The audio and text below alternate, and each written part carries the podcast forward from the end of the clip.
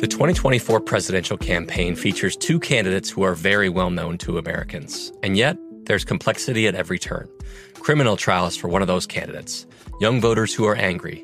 The Campaign Moment podcast from the Washington Post gives you what matters. I'm Aaron Blake, and I'm covering my 10th election cycle. My colleagues and I have insights that you won't find anywhere else. So follow the Campaign Moment right now, wherever you're listening.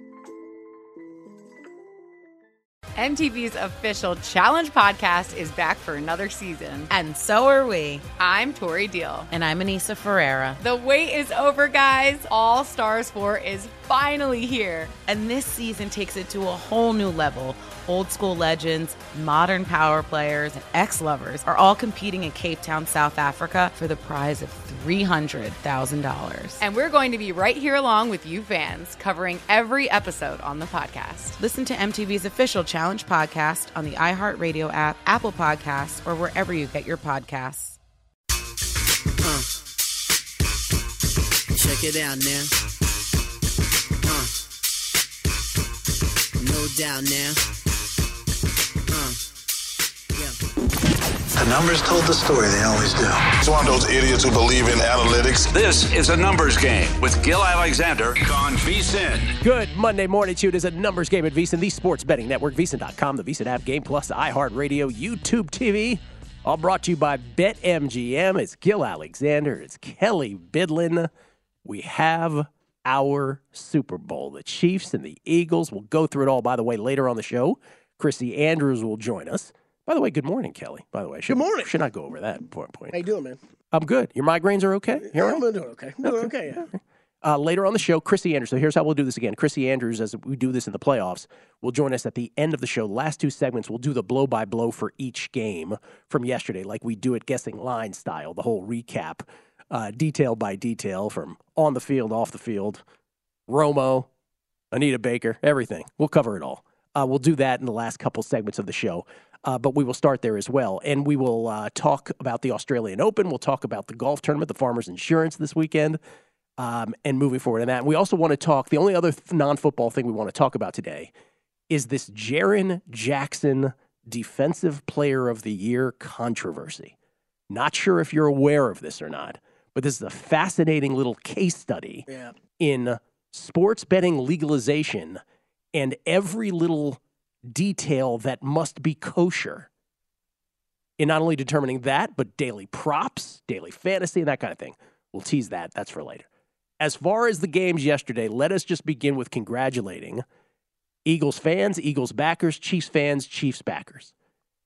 By any measure, what an amazing, let's start with the Eagles. What an amazing thing for the Philadelphia Eagles. Ben Volin summed it up in a tweet yesterday. Ben Volin, who's primarily known for his takes on Boston media, but he summed it up by saying, you know, what an amazing turnaround by any measure. Injuries ruined this particular game, he said, but the Eagles don't care. They're headed to their fourth Super Bowl in franchise history.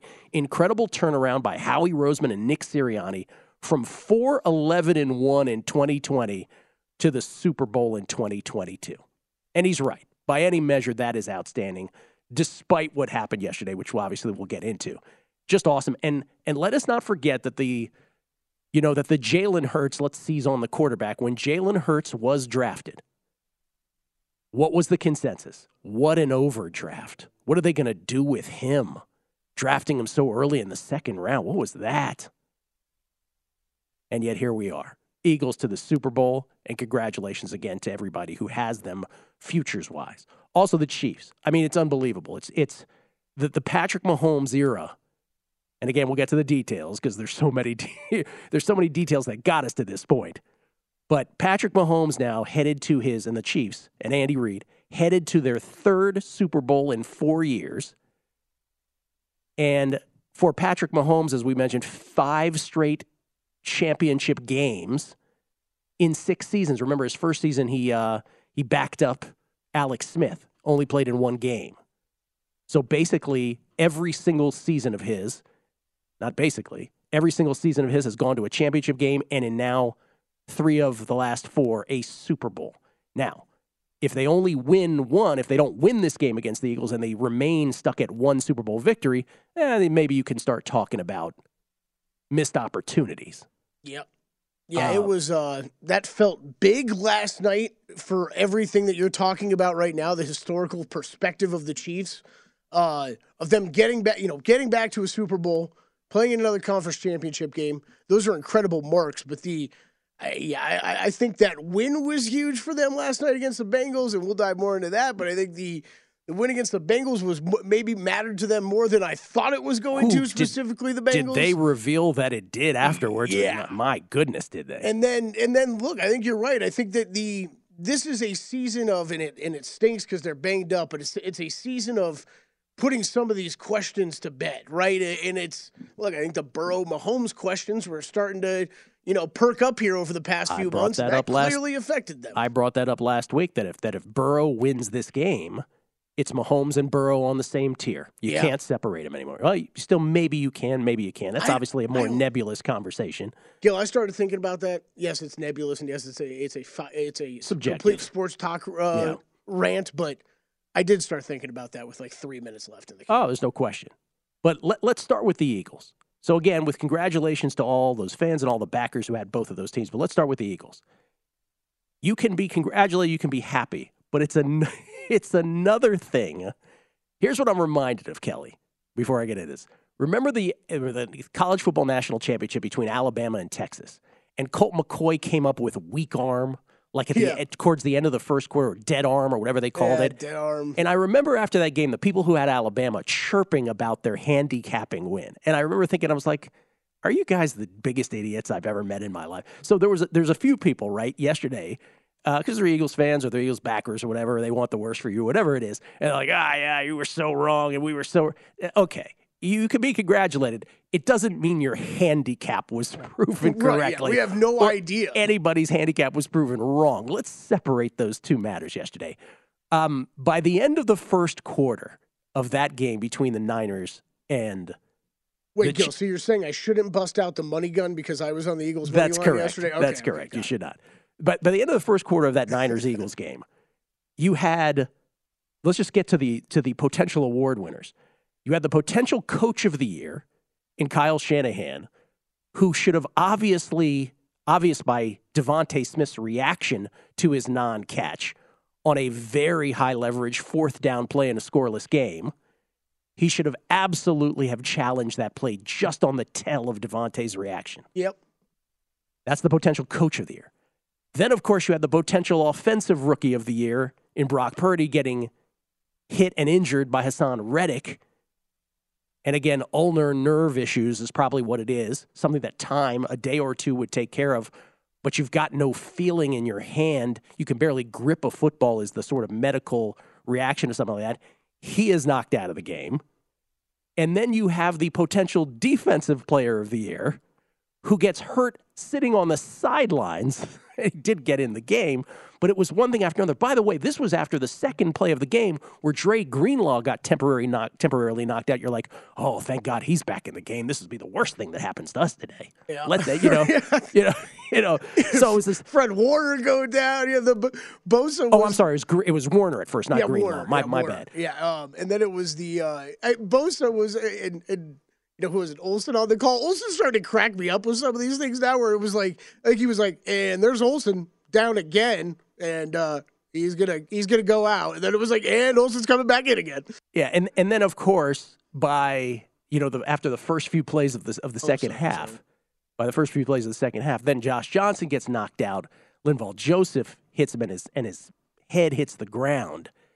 And so for really a half of football, the San Francisco 49ers, who had their third string and their fourth string quarterbacks knocked out of this game, did not have a quarterback who could physically throw a forward pass. It was that somebody yesterday was saying they would have been better with 67-year-old Steve Young out there. By the way, I don't know if he's 67. Matt, yes, they would have been. Yes, They would have been. But that just shows you how ridiculous it was. I mean, the competitive portion of this game was over. There's no doubt they would have been better. So, again, congratulations to you. Let's not chirp so much. Matt Goldich, by the way, put it this way. He goes, the 49ers' fifth-string quarterback is George Santos. There's a little political humor for Matt Goldich. Anyway, so it's a shame for those of us who had Niners futures. By the way, this is why they call it betting, right? This is why they call it gambling. These things can happen. the likelihood of both of your quarterbacks getting knocked out in any particular football game is slim to none, but it happened. By the way, on the Megapod, I did ask, who's the Niners' backup? Who's their active backup quarterback for this game? I just, for some reason, I had the presence of mind to ask that question because I thought, is Garoppolo going to be available for this? And no was the answer. Yeah, we kind of got that update like 2 weeks ago that he was still hurting on his comeback, but man. You just wonder, right, what if? I think that what if question will be lasting for a while because I don't know if we truly know how injured he still is, but obviously you designate before the game whether he can play or not. It never had an opportunity, right? You just never had the opportunity. So for those of us who had Niners futures, who had Niners MVP tickets, by the way, is George Kittle still available for Super Bowl MVP? I'm not sure if that ticket still counts. It's super unfortunate because might they have lost anyway? They might have. Will we ever know? We will never know. We will never know about that. So that sort of someone said, "Oh, it's a stinky way for the Niners things to end."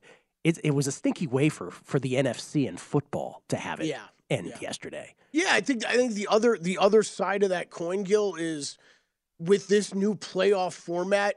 This is the greatest example we've seen so far of how valuable getting the one seed is, right? Because you can kind of, I don't want to say luck, but I'm going to, kind of luck your way into a Super Bowl, right? It is, you take care of business against a crappy seven seed team, and then you just have one injury, and the Eagles are in a Super Bowl. Or two. And I'm not taking anything away from the Philadelphia Eagles and what they did all season long. Good for them. And how good of a team they are. I'm just saying, think of what the Chiefs and the Bengals went through yesterday and who's remaining in this race for a Super Bowl and what the Eagles' path was to history won't care. Like if the Eagles win the Super Bowl, history will not care that they crushed a horrible Giants team, that they beat a Niners team that didn't have a quarterback who could throw a forward pass for a half of a football game. And, oh, by the way, might beat a Chiefs team that is now without, we don't know yet, right? We're going to have to follow this for the next 2 weeks. But good God, at wide receiver and in the secondary, what are they going to have? So, again, history won't care. Good on the Eagles. A number one seed helps that very much, at least on the front side of that. And then if you catch a break or two, my goodness. So congratulations against the Eagles. Tough way for the Niners and Niners backers to fall. We will talk about all the officiating in both games, and we'll talk about the Chiefs and the Bengals on the other side. Oh, boy. How'd you feel about the officiating yesterday? Did it ruin the entire day for you? I think it did to some. Sia Najad makes a great point about golf and tennis coming up, too. It's a numbers game at Visa, the sports betting network. The best conversations I have with my colleagues are the ones that happen when no one is looking, when we're not 100% sure yet what to write. Hopefully, having conversations like this can help you figure out your own point of view. That's kind of our job as Washington Post opinions columnists. I'm Charles Lane, Deputy Opinion Editor. And I'm Amanda Ripley, a contributing columnist. We're going to bring you into these conversations on a new podcast called Impromptu. Follow Impromptu now, wherever you listen. The Nikki Glaser Podcast. Her roast of Tom Brady stole the show. Now she's talking about it on the latest episode of the Nikki Glaser Podcast. I said, tell Tom Brady that I'm the Tom Brady of roasting. Lots of people roasted the GOAT, but only Nikki is still being talked about. Every time I refresh my DMs, it's 14 blue check marks of people I didn't even know who knew me are writing like paragraphs to me. Hear that in all episodes of the Nikki Glaser Podcast on America's #1 podcast network, iHeart. Open your free iHeart app and search the Nikki Glaser Podcast to start listening. We get tweets at Beating the Book. I always appreciate the feedback. John Anthony II, I believe he goes. He says, I did find it crazy how all week you were the only one to note the importance of Jimmy G if he would be back up today. That was from yesterday, yeah. That would have been nice. Would it have changed things? Well, we would have had they would have had someone who could throw a forward pass. That's for sure. I mean, yeah. So yes, it changes things. Hockey skeptic Scout. And this is such a great point, and this I wanted to bring up as well. I hope that on ANG you discuss the live betting angles available in the Eagles game. Can't adjust the line enough, etc. 1,000%. We always talk about these moments in sports that come along that you have to be able to seize upon and exploit and just say, whatever it was I thought before, whatever it was, this is in front of me. I have to just purge all of that and go with this. We talk about with like a tennis player who all of a sudden has the yips, right? Like, oh my God, she can't get the ball over the net. You gotta, you want to hug her, but the capitalist in you just like, I gotta fade it, right? This was that yesterday, right? Like you couldn't bet the Eagles enough, or as it turned out, the under enough, because you just knew the Niners were helpless. Brock Purdy, when he got back in that game from the early plays of the second half to the end, they attempted 2 forward passes. That's it. 2. And both of them were like the shortest that could possibly be imagined. He just couldn't do it. And there was a moment there where we thought Kyle Juszczyk was going to be the quarterback of the San Francisco 49ers. I'm actually kind of surprised Shanahan didn't go to that. Or you would have thought like maybe just going straight Wildcat would have been in their best interest or something like that. With McCaffrey. They tried that with McCaffrey. That didn't look too good. Do you want to hear Purdy talking about the injury and the process of it? Please, absolutely. My arm just felt like it stretched out. Just felt like really a lot of just shocks all over from my elbow down to my wrist, front and back. Just pain, really, all over. Getting an MRI tomorrow. It is a little swollen in the forearm area near the elbow, and that's all I know, man. It's still in pain, obviously, but just got to get the MRI tomorrow. I've been throwing after the hit occurred on the sideline just to see where I was at, but even in those throws, it was painful, and so I couldn't throw anything probably over 10 yards, 5 yards, so... that's why we just had some screens. That was really our only option when I went back in. Ooh, brutal. As it was explained to me, Purdy clearly has some sort of stretch injury to either his ulnar or median nerve, which passed through the elbow. The ulnar nerve slides in the ulnar groove, which is at the elbow where the funny bone is, so any kind of contact or stretch injury there affects the ring and pinky fingers, whereas the median nerve, which is on the other side of the elbow, controls the thumb, first finger, and middle finger, so a stretch or crush injury like that causing numbness and tingling would radiate down. Whew. Yeah, circling back to your live betting point, it was I got in as well, but I waited a little while just because I wasn't. It was so watching it live was so odd looking, right? Because you had that the fumble part of it, which I picked up on like immediately. I'm like, no, I think that ball was out of his hand and it went when it got knocked forward. But the injury was I kind of felt like he was going to come back at some point, and then he never did. Let's get to the let's give the Eagles credit though. Shanahan doesn't challenge the Devontae Smith 4th down scoreless game. Yeah, not a catch, right? Not a catch. By the way, you don't even need to challenge it. Just call a timeout, right? As soon as you see Devontae Smith, just call a timeout to let things settle. And by the way, Nick Sirianni deserves credit for challenging the Purdy play, which was clearly a fumble, right? Yep. Which wasn't initially ruled on the field that way. So give those two coaches, one the criticism he deserves, one the credit he deserves. By the way, the Bills game that we talked about, was it last week? What was the game where I came back in here and I'm like, this replay assist thing, this expedited replay thing, I didn't get the memo on this. They've talked about it at least 5 or 6 plays in this game. Yeah. So that didn't exist yet. First of all, that angle that showed that it wasn't a Devontae Smith catch, funny how we didn't see that angle until after the commercial. Mm-hmm. Replay assist is not supposed to assist when the offensive team races to the line of scrimmage. There seems to be an incongruence in all those things. Wait, are you serious? That was the official. That's an official rule? That's an official. But on a 4th down in such a high-leverage situation like that, it is, the burden is on the coach. Shanahan, for all his great X's and O's, I love him there. He's got issues in game situation, in situational decision making for sure. I guess that's interesting. At first, I was a little shocked by that, but just thinking about it, I guess you want, if a team wants to go, kind of college style no huddle offense and quick to the line as possible, you can't be slowing them down every time. There's no logic to it. In one game you can use it 5 times, but I'm sorry, they're speeding up, I can't use it here, and it's a big, it doesn't make sense. Yeah, they got to figure out something with that. Let me just ask you a couple questions with the officiating. There's a lot of rules they got to figure out. So the Eagles yesterday, and again, we'll get to the play-by-play on all of this later on the show, but the Eagles ended up with 3.8 yards per play yesterday. They had 7 first downs via penalty. And again, once the Niners didn't have a functioning human at quarterback, their play calling changed, I would imagine, too.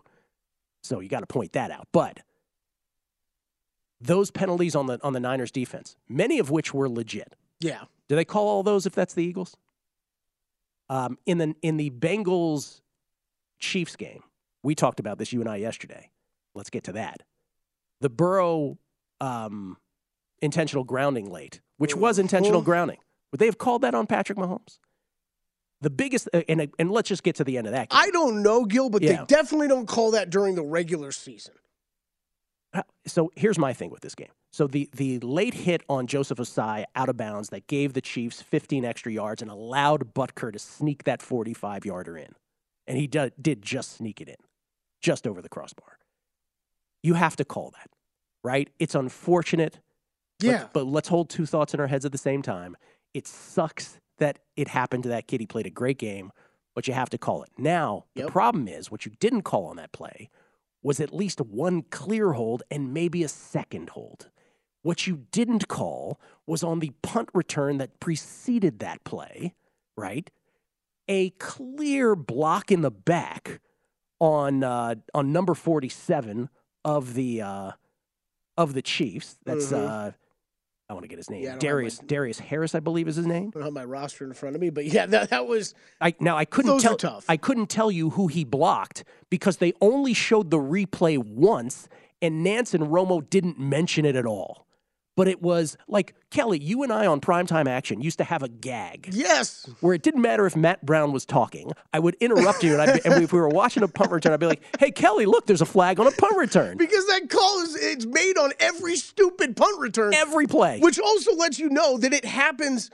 I guess this is where, you and I were texting about this last night. I think the NFL just has a rules problem on their hand. I don't really know it's the officiating. I think it's almost impossible for us to ask these officials to actually officiate the game correctly with the way the rules are set up. Again, that intentional grounding call, they don't call that during the regular season. We've seen that. You watch every Sunday, you see way more passes that are way over guys' heads or shorter than that throw was that don't get called because they don't want to. They don't want to have that. Oh, this it's all about penalties, and they don't want to have that aura around the refs, but it's just I think they're in a real tough spot when it comes to holding, when it comes to hitting the quarterbacks late, high or low, right? Pass interference. Can we put up the Sia Najad tweet? Because we're going to talk about the Australian Open, the Farmers Insurance Open a little later on the show. But I've made this point about tennis before, and this is just a betting sort of point from Sia, who's on this show a lot. I had an amazing PGA week. He said, I had an awful NFL week. NFL is king, but I'll say this about golf betting. You don't need to worry about officiating in golf, and I'll say the same thing about tennis. In the NFL, refs have the power to control the action and the outcome. That's simply not a thing in golf. Bet accordingly. And I just think that's a great tweet. Just for bettors, listen, we all love football. None of us are going to stop betting football. I'm not suggesting we are. Football is our religion. It was the first love of my life. Yep. Right? I had immigrant parents, and by 6 years old, I was obsessed with this thing, and they're like, who is this alien child? So, like, it's not going to change. But has it gotten to the point now where they control so much, and it seems to be called arbitrary in the way where it ruined your experience a little bit yesterday, if not a lot? I think that's a valid question. I think it is, too. I think we also bring this up, it seems like, every year. And then nothing changes, and then we all move on with our lives and love the football. Oh, we're going to move on. We're going to move on to another segment as well. We'll look at some odds, some MVP odds. We'll look at again the game coming up. What an interesting matchup because, oh boy, Chiefs injuries. That's the issue. And again, we'll go through this play by play. A amazing Jaren Jackson discussion for betting purposes as well. Controversy there. It's a numbers game at Visa, the Sports Betting Network. I bet you're smart. Yeah, and you like to hold your own in the group chat. We can help you drop even more knowledge. My name is Martine Powers. And I'm Elahe Izadi. We host a daily news podcast called Post Reports. Every weekday afternoon, Post Reports takes you inside an important and interesting story with the kind of reporting that you can only get from the Washington Post. You can listen to Post Reports wherever you get your podcasts. Go find it now and hit follow.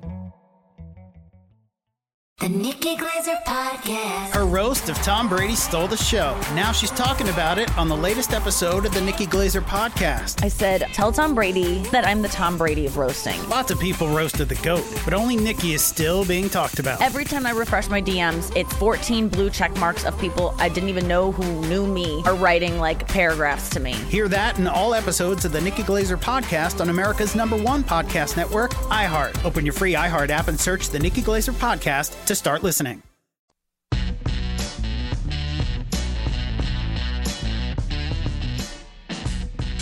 A numbers game on VSiN, the sports betting network. If you're looking for a betting edge on football's big game, the VSiN experts have got you covered. Become a VSiN Pro subscriber with an introductory offer of only $9.99. VSiN Pro subscribers get access to our daily recap of the top plays made by VSiN show hosts and guests. Tools like our betting splits, deep dive betting reports, VSiN betting guides for the biggest games of the season, where our experts break down brackets, best bets, and all the big game props. Don't miss out on this limited time offer. Visit VSiN.com/subscribe today to sign up for only $9.99. That's VSIN.com/subscribe. We get tweets at Beating the Book. This is from McManus.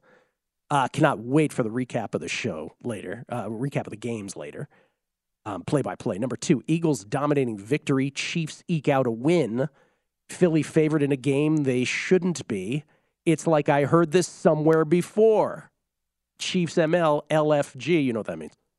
So this harkens back to our discussion that we had last week on Friday, Kelly, you and I, where I brought up, I was like, what if one team blows out the other in one game? Mm-hmm. What if one team ekes out in the other? And then you'll see a line that favors the team that got the blowout. But can you really read in as much as you think you can to that victory and to the eking out on the other side? So now here is, by the way, here's how the Super Bowl odds have already moved at Circa. This is Circa. So, and I think they were one of the first, or if not the first, to market yesterday. So you'll see at the bottom, we have it's 2.5 to the Chiefs is what they had opened. And yesterday. Now 2.5 on the Eagles. And now 2.5 to the Eagles. So that swing in about 20 minutes of betting action yesterday. And who's the only one of those Chiefs who's on the injury report currently? Snead? As far as the defensive backs go, yes. Now, obviously, this is very early because they haven't even practiced yet. But, yeah, you've got, I mean, Mecole Hardman, Juju Smith-Schuster, Kadarius Toney, all on there from the wide receiver standpoint. That's what I'm saying. Like, I get that move. Yeah, because of those injuries. I mean, I texted you this. I sat down, I guess a little late because I didn't catch the circuit number. But when I sat down to look at the opening lines, I was like, if I can get Eagles at pick'em or better, I'm betting it just to take a piece of. I mean, I think they're still a great team, but we're talking about all these injuries on the Kansas City side.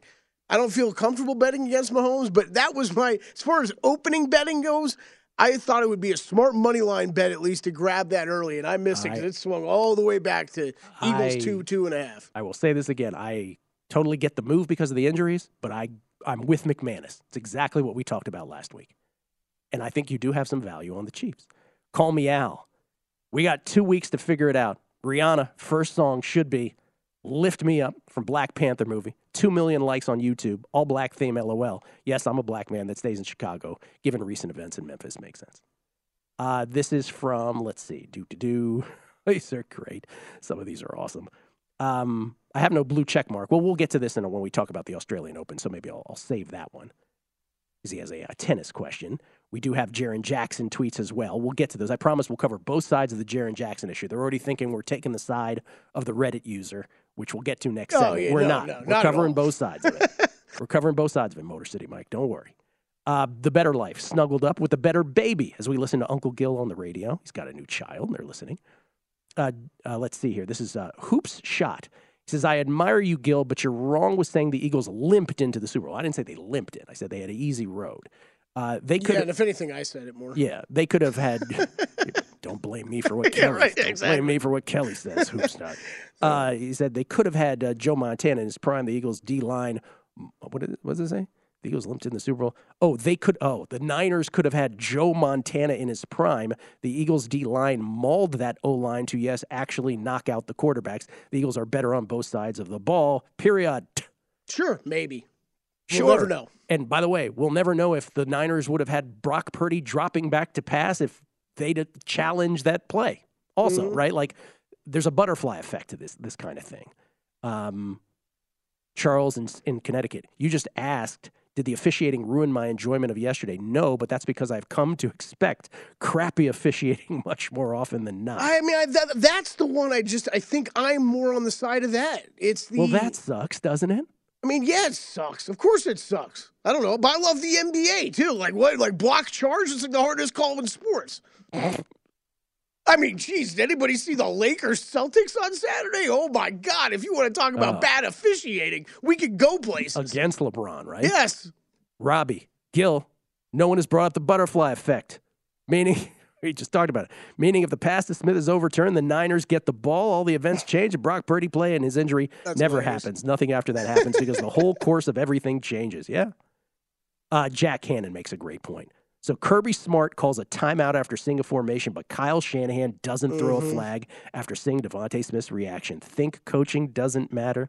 100%. You know what? No, noted Niners fan, our director, Isaiah Wrinkle, said it before the show to me.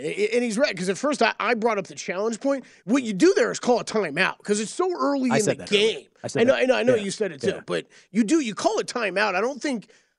because it's so early in the game, I don't know if I've got the stones to throw a challenge flag there either and kind of... listen, if I hadn't seen Smith's reaction, I'm not going to suggest I would have had the presence of mind to do it either. Yeah. Maybe. Maybe not, though. But as soon as you saw his reaction, I'm screaming at the TV, dude. Yeah. I'm like, throw something. Yeah. It's a fourth down play. Or at a minimum, you call a timeout, right? Because it makes them look at it more. Plus, you're not in this hurry-up mode. Spiderweb. What everyone is not talking about is on that last Mahomes scramble, 92 is being held on a blanket hold. Again, we've talked about all this already. Let's see. AJ Fiore, let the Tom Brady to San Francisco talks begin. Boy, that's a tough thing. Like, Purdy got hurt, and so now they're going to go full steam after Brady. Did you see the Rex Ryan thing this weekend? Did you see this? Rex Ryan openly... Which of 100 things he says a morning that are shocking. Openly speculating that... Dan Snyder will sell, and then Washington will have both Brady and Sean Payton. I'm like, no, it's not happening. Jeez, all right. Jesse Welch, along with grabbing the Kittle Super Bowl MVP tickets today, can I also get a Bucks Super Bowl winning ticket too? Yes, both available. Yeah. And on and on with these. We'll get to more of these. We would appreciate it. But you agree with that Philadelphia should be the favorite now because of the injuries.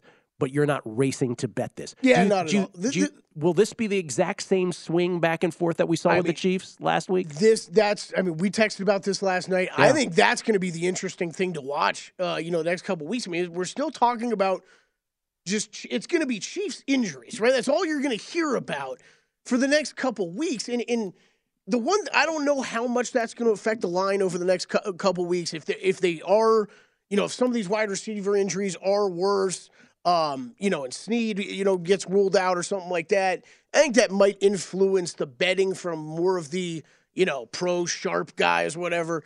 But the one thing we know for sure, almost for sure, I guess I'm assuming this, on Saturday or Sunday, day of the Super Bowl, you're telling me Joe Public's walking into the sports book and seeing Patrick Mahomes at plus money on a money line, and they're not betting that?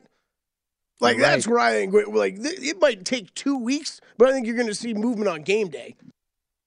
Yesterday, the Chiefs played the final quarter of that football game with Valdes-Scantling, Marcus Kemp, and Sky Moore at wide receiver. And three rookies at cornerback against one of the best quarterback wide receiver combos in all. Yeah, I don't really know what that whole story is with the secondary. That's the one I'm looking forward to seeing more detailed injury reports on. Once they start practicing again. But Nantz brought that up on the broadcast about how, at certain point they had three rookies out on the field for an extended period of time.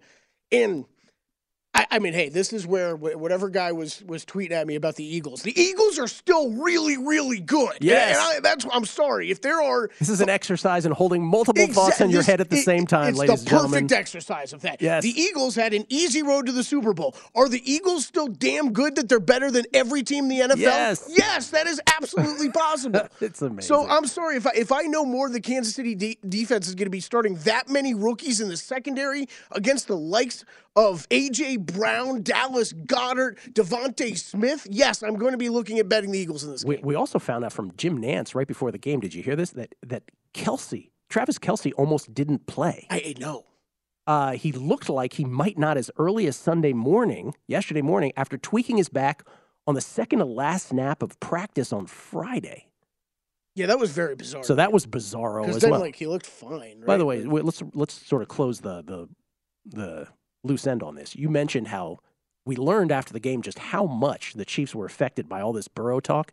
Oh, gosh, do we have the Mahomes sound on this? Yeah, we do. We can. You know what we can do, Isaiah? Roll these back to back. Let's go, Kelce, and then Mahomes post game talking about. They beat us last time. They were talking about we got to play them. There was a lot of stuff. The mayor came at me, man. I understand he's the mayor of Cincinnati, so he has to think about something. But, it's something that you just got to play the football game and then let your play do the talking. I just want to thank God, man.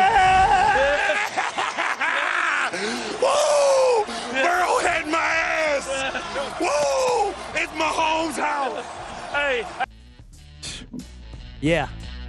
They were cared about. They cared. They cared big time. By the way, we haven't brought up Tony Romo yet, but the most appropriate way to end that broadcast last night was after that when Romo goes, "It's not Burrow land," he said. Arrowhead? What? That's like, oh, God. Oh, God. Go off the air, please, already. Coming back. A little golf and tennis talk, more football, Numbers Game Visa, the Sports Betting Network. Here are 3 reasons Zyn is America's #1 nicotine pouch. We use food-grade ingredients. We have a wide selection of varieties, and they all come in 2 strengths. Find Zyn at a store near you. Warning, this product contains nicotine. Nicotine is an addictive chemical.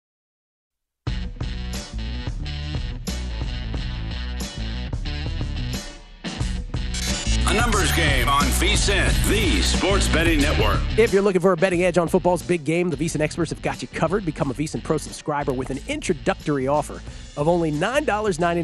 VSiN Pro subscribers get access to our daily recap of the top plays made by VSiN show hosts and guests. Tools like our betting splits, deep dive betting reports, VSiN betting guides for the biggest games of the season, where our experts break down brackets, best bets, and all the big game props. Don't miss out on this limited time offer. Visit VSiN.com/subscribe today to sign up for only $9.99.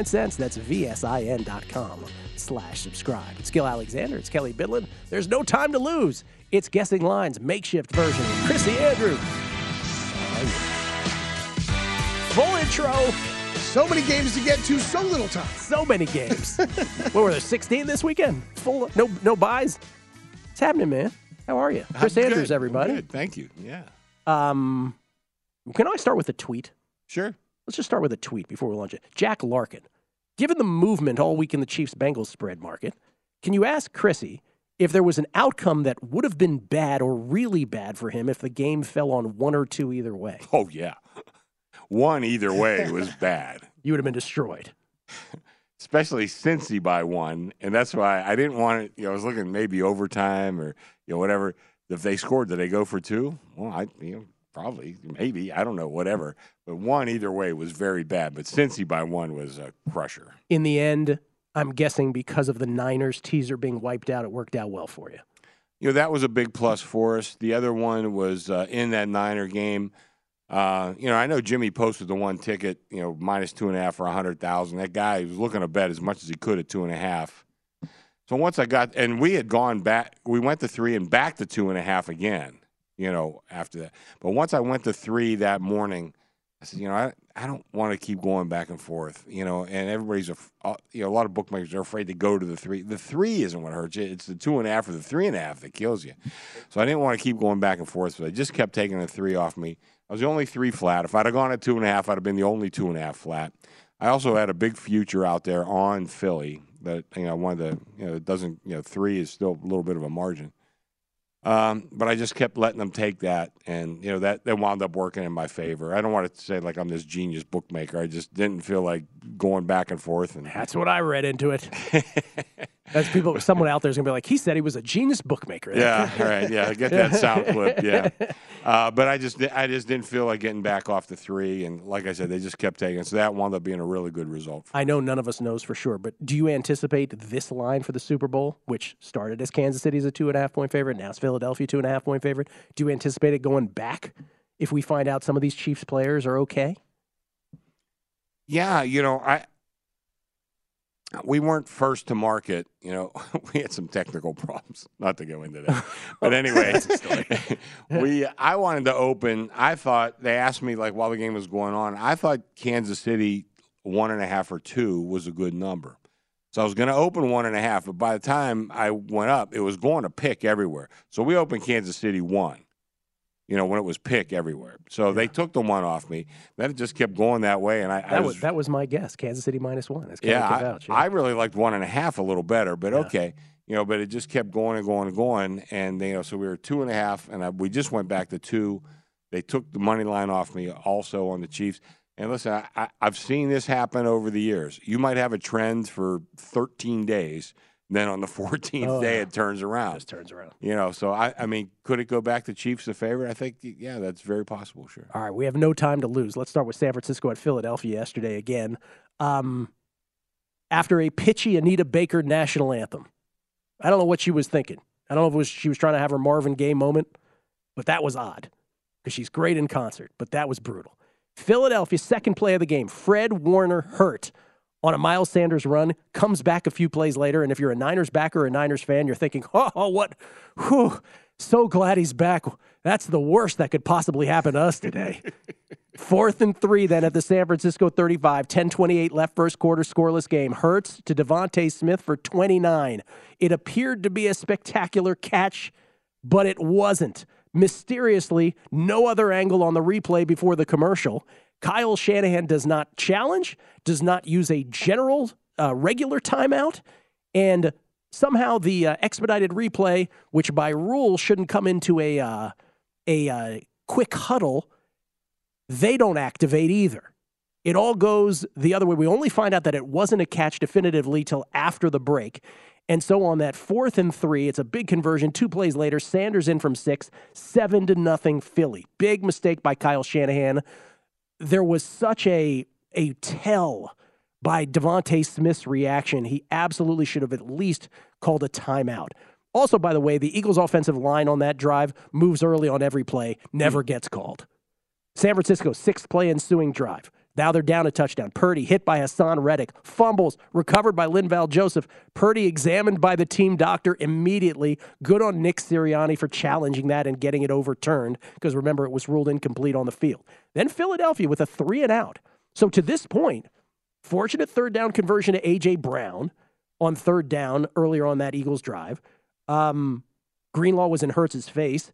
Then the Fugazi 29-yard pass completion to Smith that wasn't on fourth down.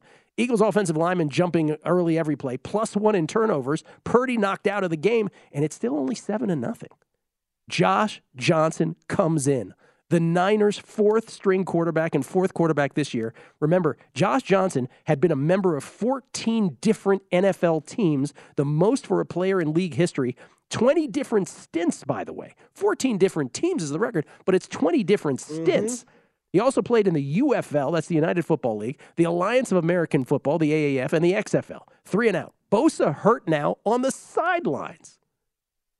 On the punt.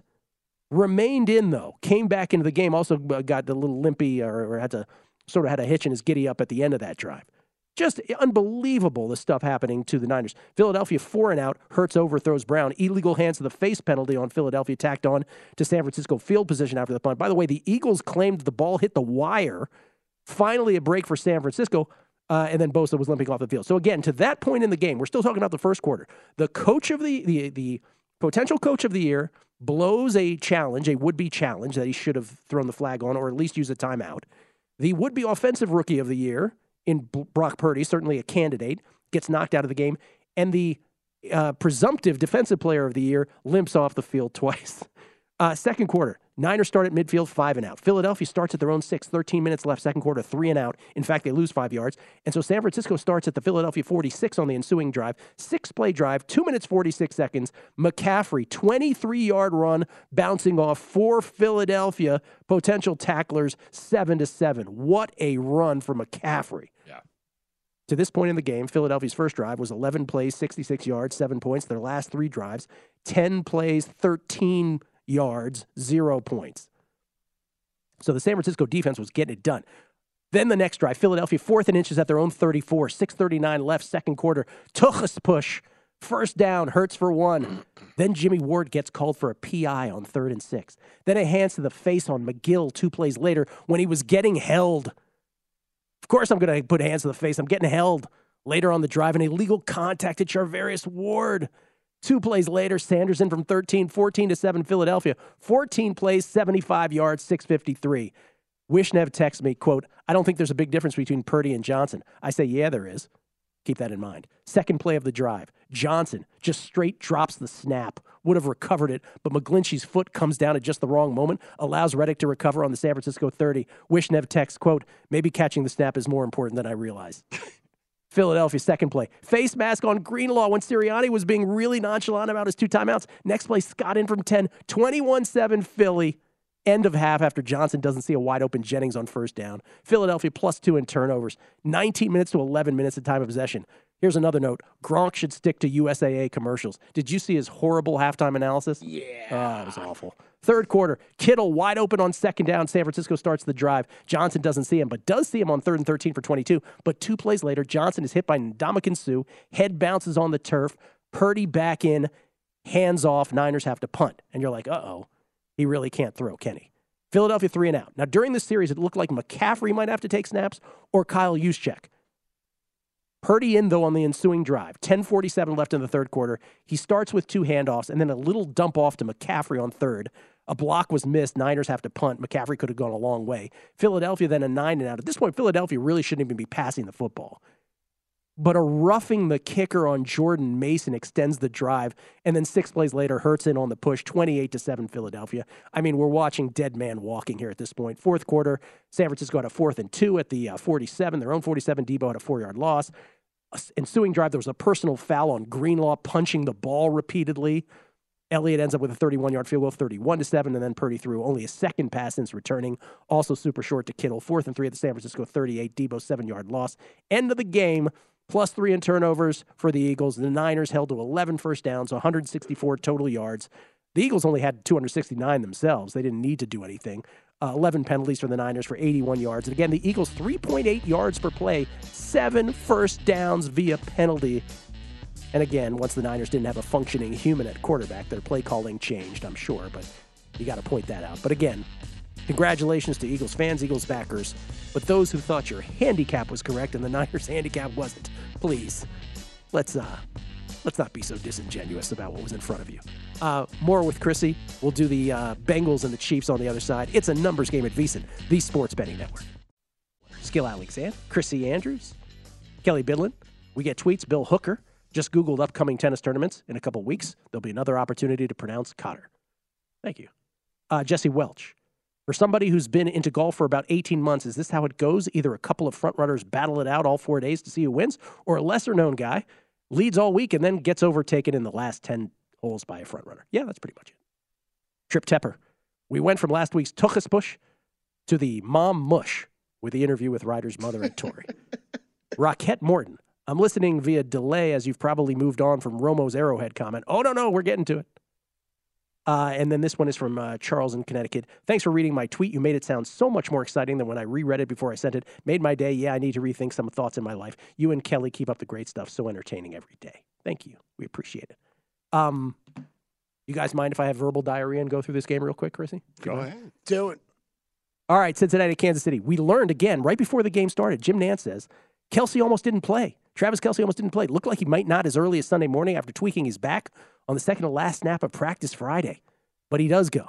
20th consecutive championship game in which team that won the toss elected to defer. This was the first time, Steve Fezzik was joking about this on the Megapod, this was the first time where they were sort of nonplussed by it. Usually it's like, I can't believe they deferred. That's fascinating. They do it all the time. Game begins. Cincinnati, 5 plays, 4 yards. Burrow sacked for a 9-yard loss by Frank Clark on 3rd and 9, their own 32. But L'Jarius Sneed knocked out of the game for Kansas City. That'll be a big storyline this week. Butker, 43-yard field goal on the ensuing drive, 3-0 Kansas City. After a Mahomes to Tony would-be touchdown pass was ruled incomplete on the field. Might have been a catch, but didn't have enough to overturn. Romo, quote, still deciding, they haven't determined it yet. Nance, they said incomplete. Incomplete now, you're right. Cincinnati, Burrow sacked on 2nd down by Willie Gay and Frank Clark. On 3rd down by Chris Jones. Those offensive line concerns from last week coming home to roost. 3 and out.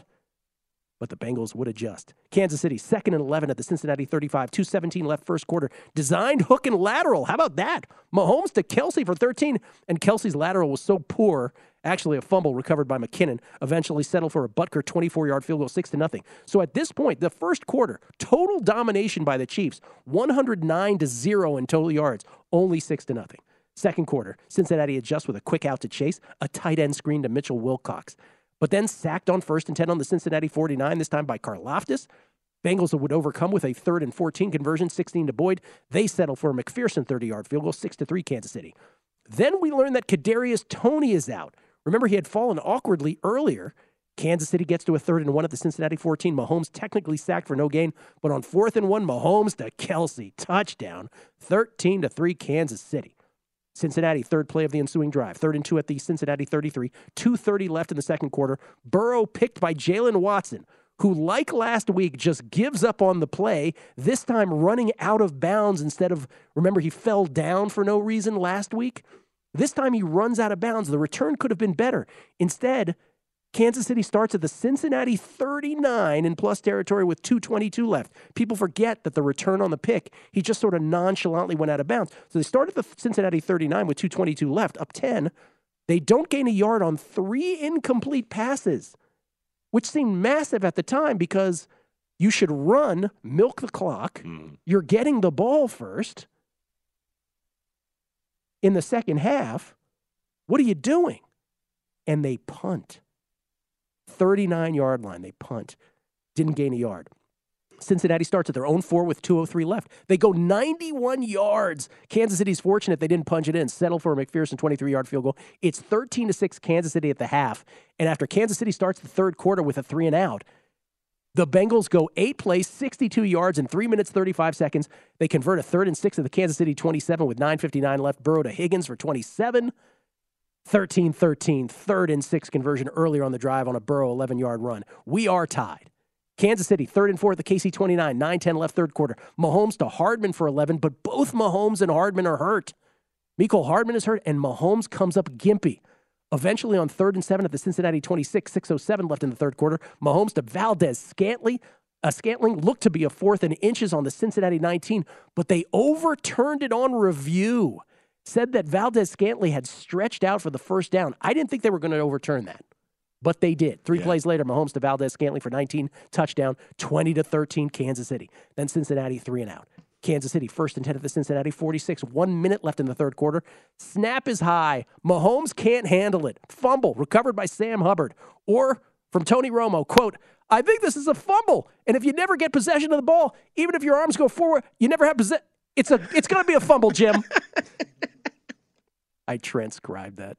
Fourth quarter, Cincinnati 4th and 6 at Kansas City 41. First play of the fourth quarter, Burrow to Chase for 35 on the 4th and 6. 2 plays later, P. Ryan in from 2. We are tied again, 20 apiece.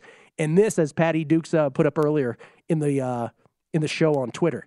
KC, we thought it was a 6-and-out. 3rd and 9 with 10:29 left in the game. Mahomes to Kelce for 4. Kansas City's got a punt, right? Nope. Apparently the play never happened. Then Mahomes sacked, but a flag on Eli Apple for defensive holding extends the drive. Bengals, backers, fans, players, coaches, livid, justifiably so. 3 plays later, Kansas City does have to punt.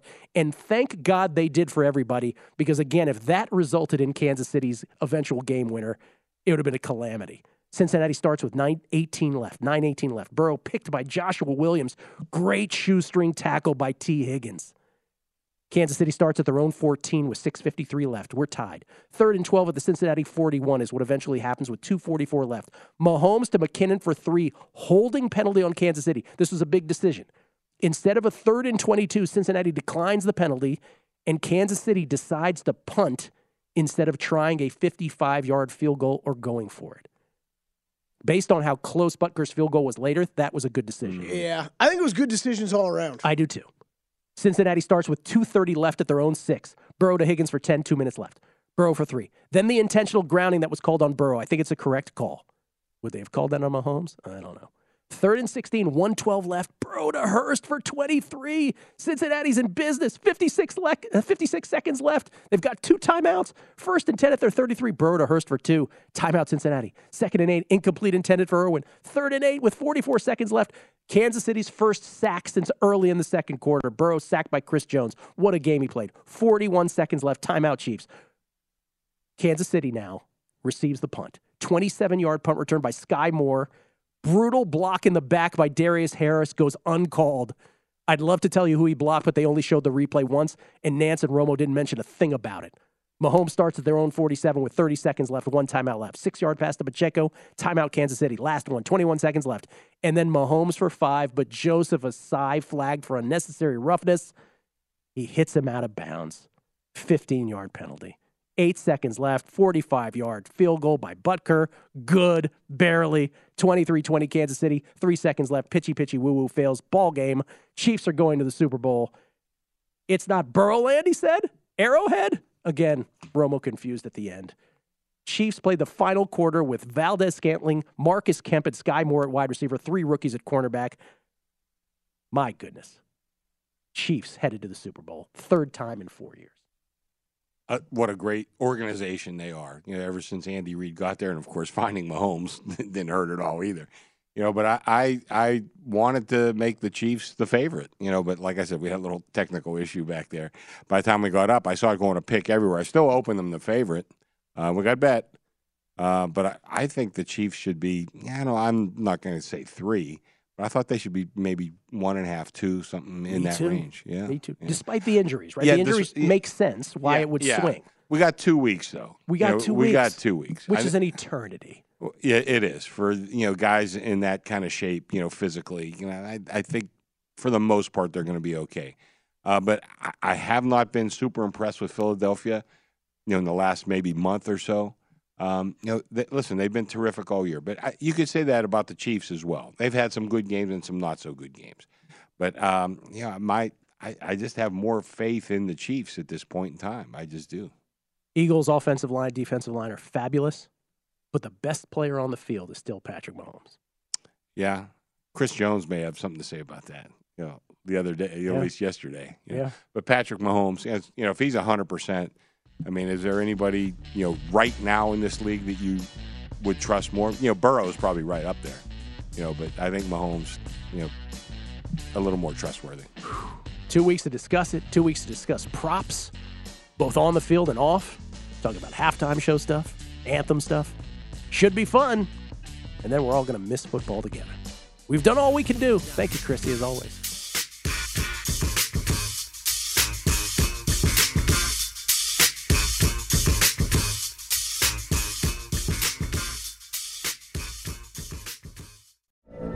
From BBC Radio 4, Britain's biggest paranormal podcast is going on a road trip.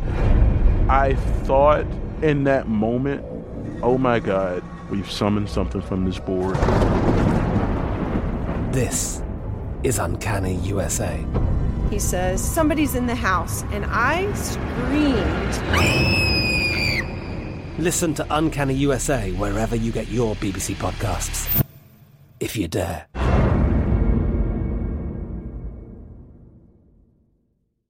MTV's official Challenge podcast is back for another season. And so are we. I'm Tori Deal. And I'm Anissa Ferreira. The wait is over, guys. All Stars 4 is finally here. And this season takes it to a whole new level. Old school legends, modern power players, and ex-lovers are all competing in Cape Town, South Africa for the prize of $300,000. And we're going to be right here along with you fans, covering every episode on the podcast. Listen to MTV's official Challenge podcast on the iHeartRadio app, Apple Podcasts, or wherever you get your podcasts.